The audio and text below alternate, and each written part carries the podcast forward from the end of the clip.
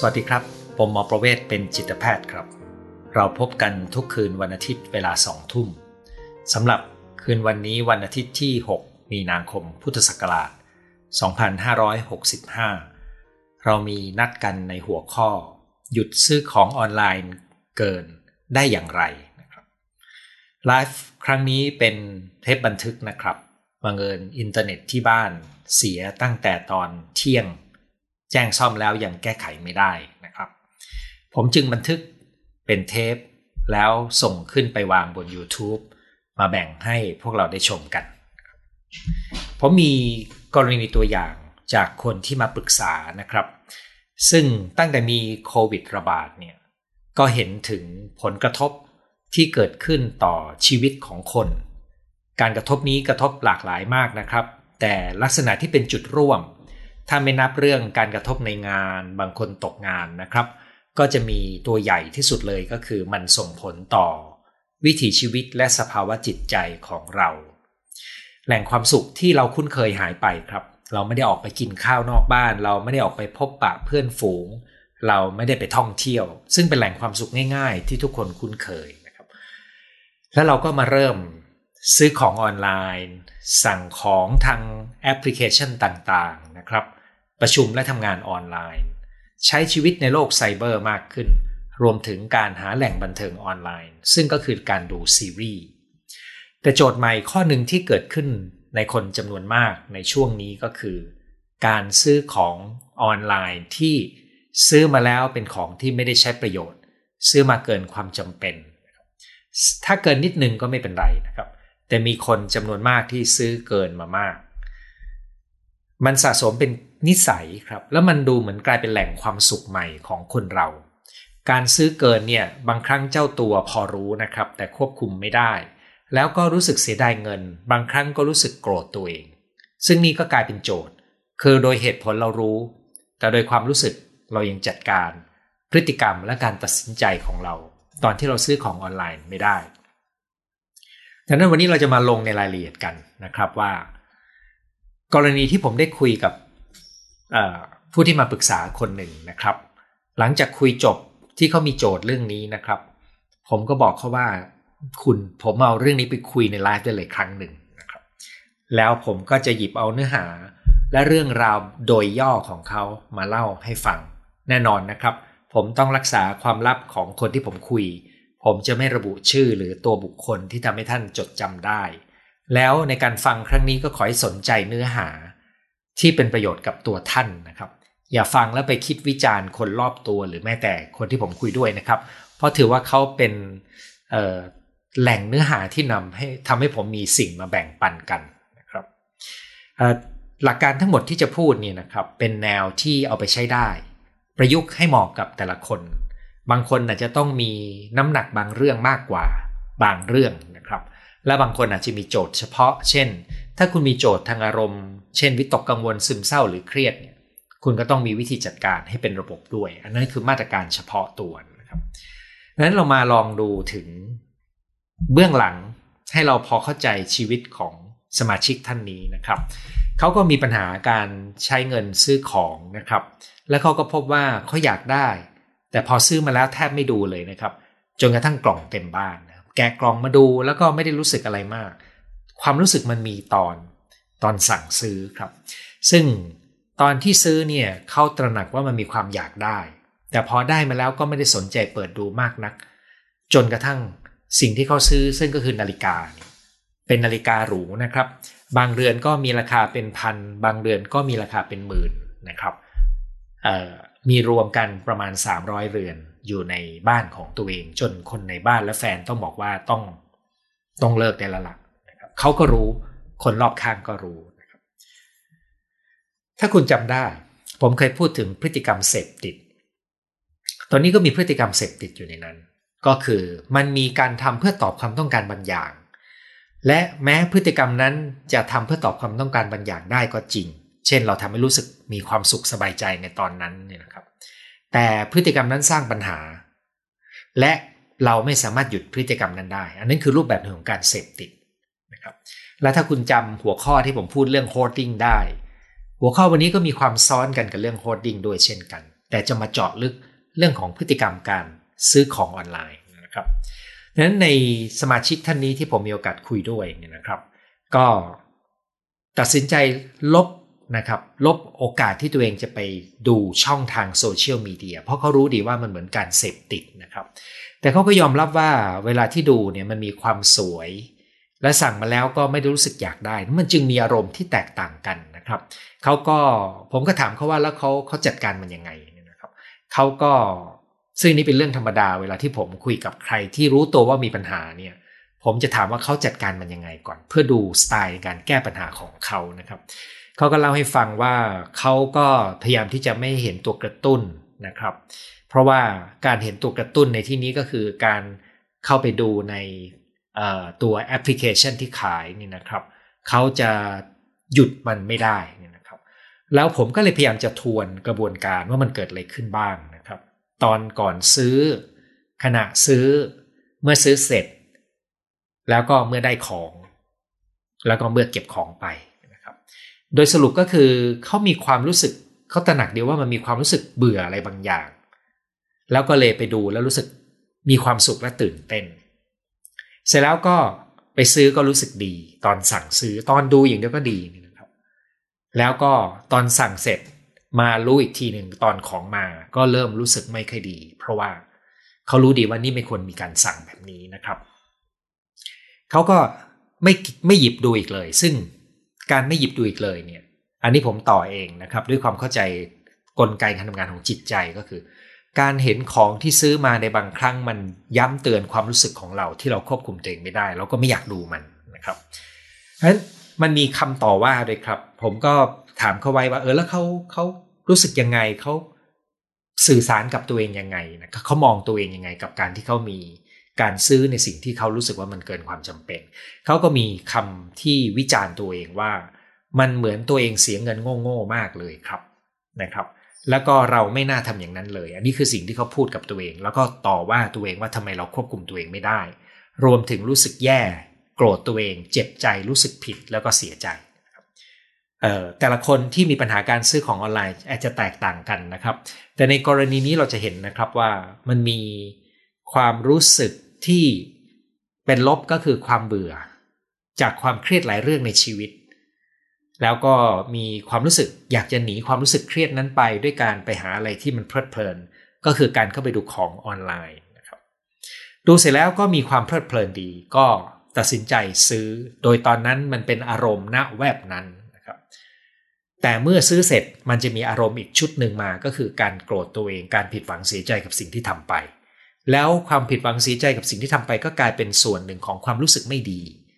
คู่กันไปกับปัญหาที่ยังมีอยู่ในชีวิตตอนนั้น แล้วมันก็เป็นฐานหรือเป็นต้นทุนในการที่จะพาเขาเข้าสู่วงจรเดิมซ้ำแล้วซ้ำอีกครับนั้นพอจับรูปแบบนี้ได้นะครับ ผมก็คุยต่อเพื่อที่จะออกแบบแนวทางในการจัดการ คือเราก็เริ่มต้นจากการทำความเข้าใจในอารมณ์ความรู้สึกและวิธีจัดการของเขานะครับเขาใช้คำว่าเวลาที่เขามีปัญหาชีวิต และเขารู้สึกชีวิตแย่หรือเกินตอนเนี้ยบางครั้งเขามีคำสบทนะครับ เช่นคำว่าแม่งชีวิตมันเฮงซวยนะครับ แล้วมันความรู้สึกเนี้ยมันก็เลยทำให้เขาต้องหยิบเอาโทรศัพท์มาดู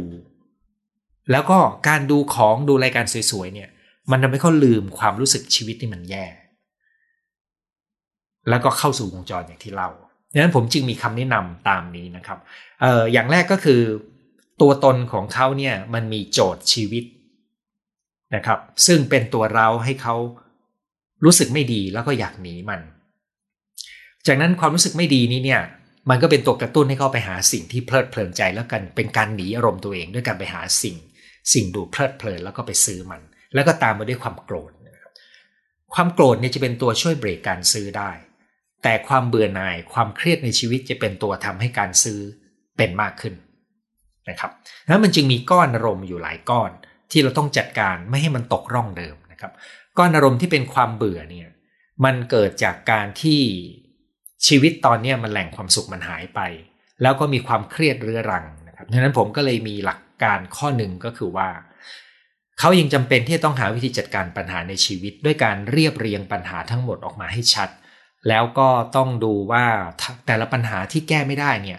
มันต้องมีข้อสรุปเพื่อจะได้ไม่เอาไปคิดมันว่าซ้ำซากวนเวียนนะครับ การมีข้อสรุปเช่นเรื่องนี้ เรามีข้อสรุปว่าเราจะวางมันไม่ก่อน ยังไม่ยุ่งกับมัน ทนอยู่กับมันไปก่อนนะครับซึ่งถ้าเรามีข้อสรุปแบบนี้เราก็จะไม่ต้องหยิบมันมาคิดซ้ำคิดซ้ำนะครับเพราะทันทีที่เราจะหยิบมันมาคิดซ้ำเราก็จะเตือนตัวเองได้ว่าอ๋อเรื่องนี้เรามีข้อสรุปแล้วว่า เราจะยังไม่ยุ่งกับมัน รอให้ เช่นรอให้สถานการณ์โควิดคลี่คลาย รอให้กลางปีนี้มันผ่านไปก่อนนะครับ เราค่อยหยิบเรื่องนี้มาทบทวนใหม่ วิธีนี้มีประโยชน์อะไรนะครับ วิธีนี้มีประโยชน์ทำให้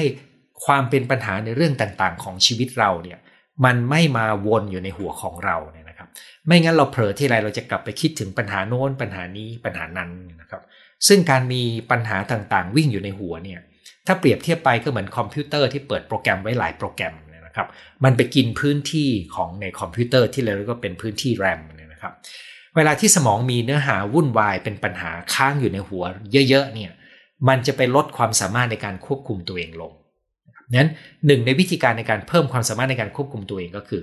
เคลียร์ปัญหาให้ออกจากหัวออกไป ให้มากที่สุดเท่าที่จะทำได้คำว่าเคลียร์ในที่นี้รวมถึงการยอมรับสิ่งที่เป็นปัญหาว่ามันเป็นของมันแบบนี้ เราจะยังไม่ยุ่งกับมัน เราจะอยู่กับมันไปก่อน แล้วอีกสักกี่เดือน หรือมีจุดเปลี่ยนอะไร เราค่อยมาคิดถึงเรื่องนี้ อันนี้ก็คือหลักข้อแรกที่ผมคิดว่าสำคัญมากก็คือ อย่าปล่อยให้ปัญหาเนี่ยค้างอยู่ในใจของเราหลายเรื่อง พยายามเคลียร์มันออกไป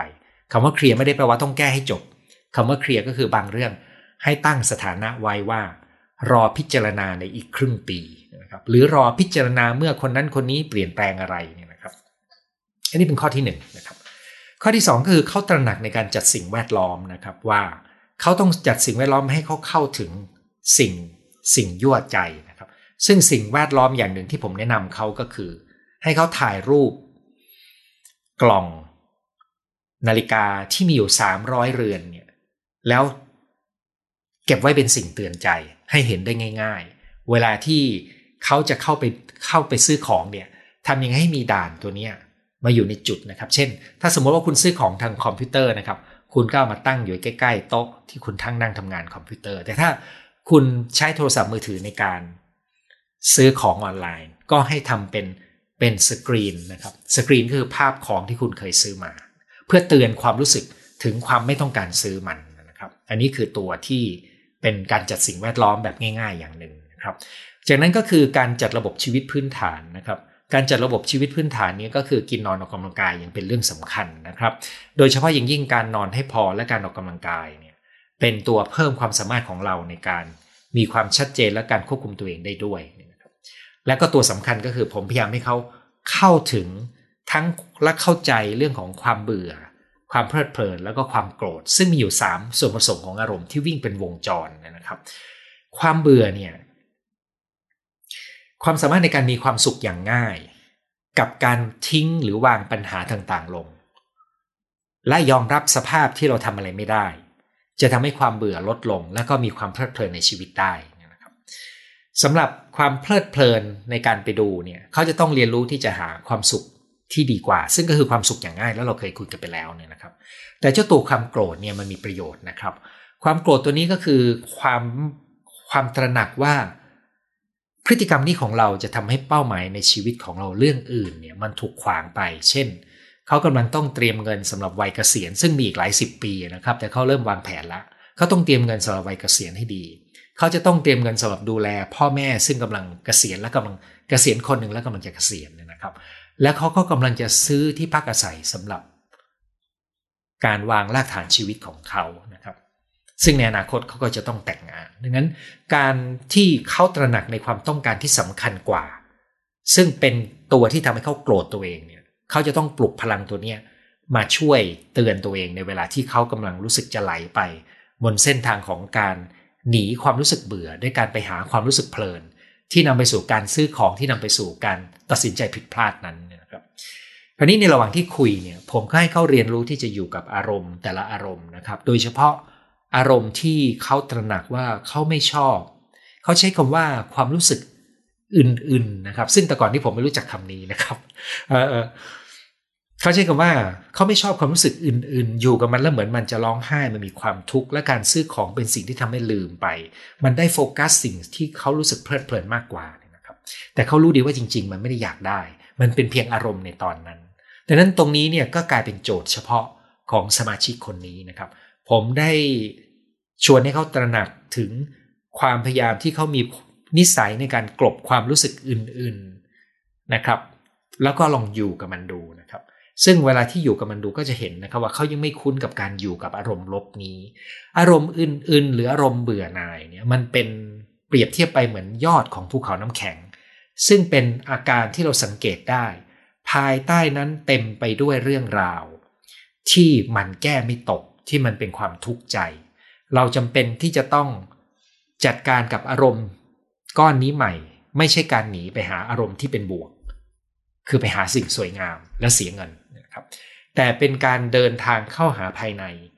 เพื่อจัดการอารมณ์อื่น ๆ นี้นะครับ ซึ่งตัวนี้จะกลายเป็นโจทย์เฉพาะของของสมาชิกท่านนี้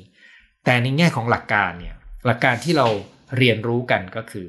เราจะต้องมีวิธีจัดการกับอารมณ์ ที่เป็นลบที่นำเราไปสู่การตัดสินใจหนีมันนะครับ การตัดสินใจนี้แทบจะเป็นอัตโนมัตินะครับ เราไม่ได้คิดที่จะหนีอารมณ์นะครับ มันไปของมันเองนะครับ แล้วเมื่อมันเริ่มวิ่งเข้าสู่ตรงนั้นแหละ คือจุดเริ่มต้นของการซื้อของเกินนะครับนั้นคุณคงเห็นนะครับว่า การที่คนเราซื้อของเกินมันจึงเป็นของที่มีเป็นสิ่งที่มีปัจจัยหลากหลายเข้ามากำหนดกระบวนการในนี้นะครับ การที่เราจะบอกแต่ว่ามันไม่ควรซื้อหยุดได้แล้วเนี่ยมันมันไม่ได้ทำกันได้ทุกคน เพราะว่าอารมณ์มีพลังงานมากกว่าเหตุผล โดยเฉพาะอารมณ์ในลักษณะนี้นะครับ การแก้ไขเป็นเรื่องของการเข้าใจแล้วก็เข้าถึงอารมณ์ตัวเอง รวมทั้งมีวิธีจัดการ ด้วยความอ่อนโยนและเมตตา แต่ขณะเดียวกันในเชิงการแก้ปัญหาเนี่ยเมื่อสักครู่ก็ได้พูดไปแล้วนะครับ ว่ามันต้องต้องมีการวางด้วยความเข้าใจ เช่น วางตัว หน้าจอให้เราเตือนความจำได้ ปลุกเร้าความโกรธของเราได้นะครับวางระบบชีวิตให้มันลงตัวเอื้อต่อสภาวะสมองที่ดีได้ ทั้งหมดนี้เนี่ยเป็นมาตรการที่ต้องทำควบคู่กันไป และจึงเป็นเหตุที่เวลาที่เรามีคนที่ซื้อของเกิน ซื้อของออนไลน์เกินเขาหยุดไม่ได้ก็เพราะว่ามาตรการส่วนใหญ่เป็นมาตรการเป็นการคุยกันด้วยเหตุผล หรือการควบคุมการใช้จ่ายปลายทาง ถ้าเราสามารถควบคุมล็อกการจ่ายเงินได้ ก็อาจจะได้นะครับ แต่ถ้าเราทำตรงนั้นไม่ได้ มาตรการทั้งหมดจำเป็นต้องทำควบคู่กันไปครับ